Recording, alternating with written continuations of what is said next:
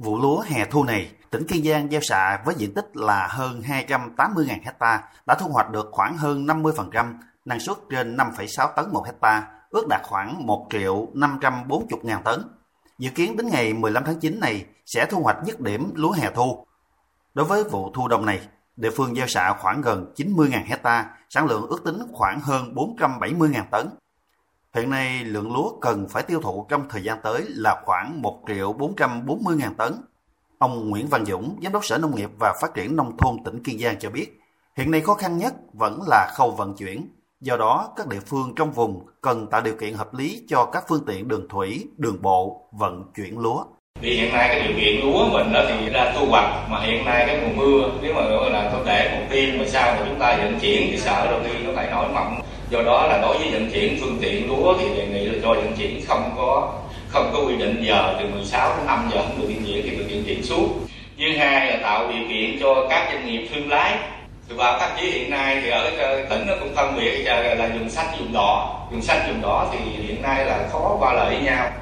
Theo Sở Nông nghiệp và Phát triển Nông thôn thành phố Cần Thơ, đến thời điểm này, lúa hè thu năm nay của địa phương đã thu hoạch xong. Dự kiến cuối tháng 9, đầu tháng 10 này sẽ thu hoạch rộ vụ lúa thu đông với diện tích khoảng 58.000 hecta, ước đạt sản lượng khoảng 300.000 tấn.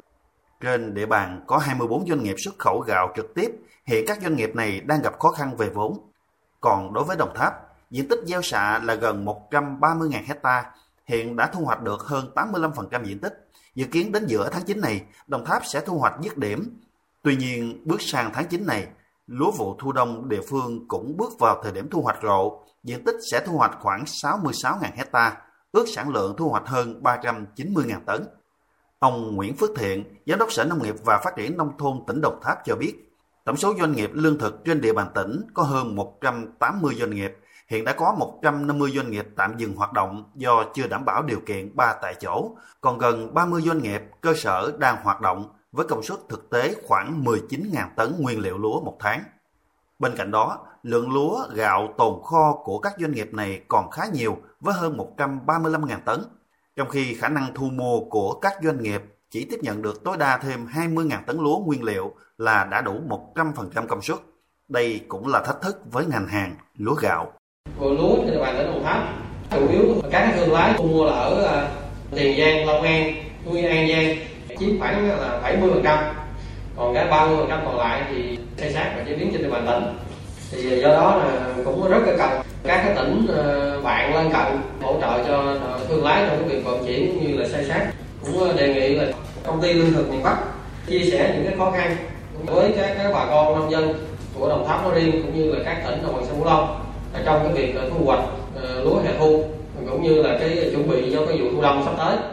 kiến nghị với ờ, chính phủ cũng như là các ngân hàng ờ, để có cái chính sách để hỗ trợ về cái thu mua tạm trữ.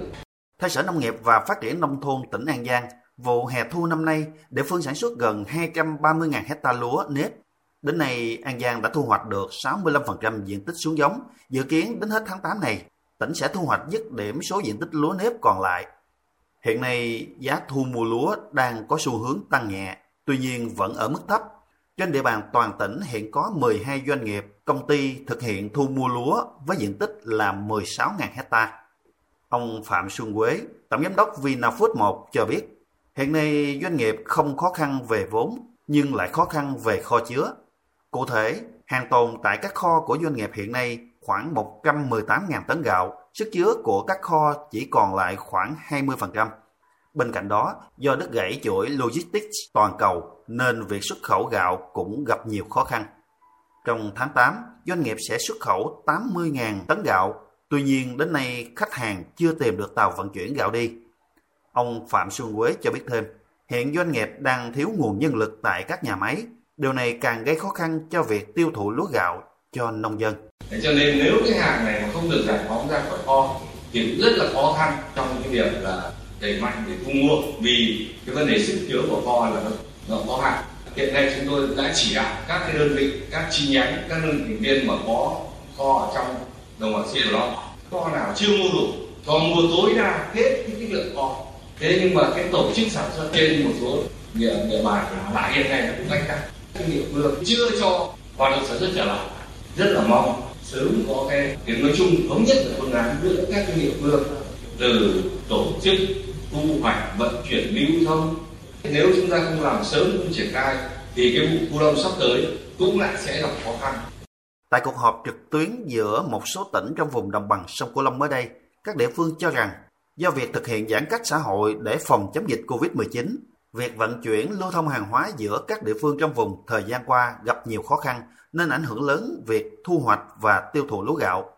Mặt khác, giá lúa đang thấp nhưng giá phân bón, vật tư nông nghiệp lại tăng cao, do đó cần có kiến nghị chính phủ, các bộ ngành liên quan cần xem xét tìm giải pháp giảm giá bán phân bón, vật tư nông nghiệp để chia sẻ với người nông dân. Theo báo cáo của ngành nông nghiệp 4 tỉnh thành An Giang, Kiên Giang, Đồng Tháp và thành phố Cần Thơ, vụ lúa hè thu này còn khoảng 3 triệu tấn lúa, nhưng đến nay gặp ách tắc trong khâu thu hoạch và vận chuyển, dẫn đến giá lúa thấp.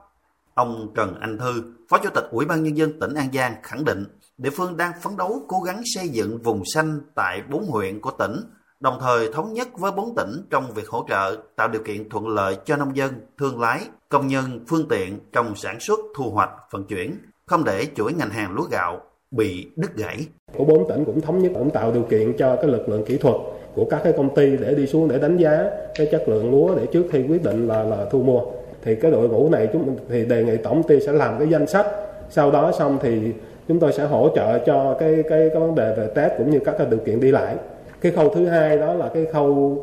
vận chuyển. Phần này thì các tỉnh là như chúng ta thống nhất như thế này, hệ thống các phương tiện vận chuyển logistics bao gồm xà lan, bao gồm ghe thu mua, được phép đi lại trên địa bàn của bốn tỉnh với hai cái điều kiện. Điều kiện thứ nhất là tất cả các cái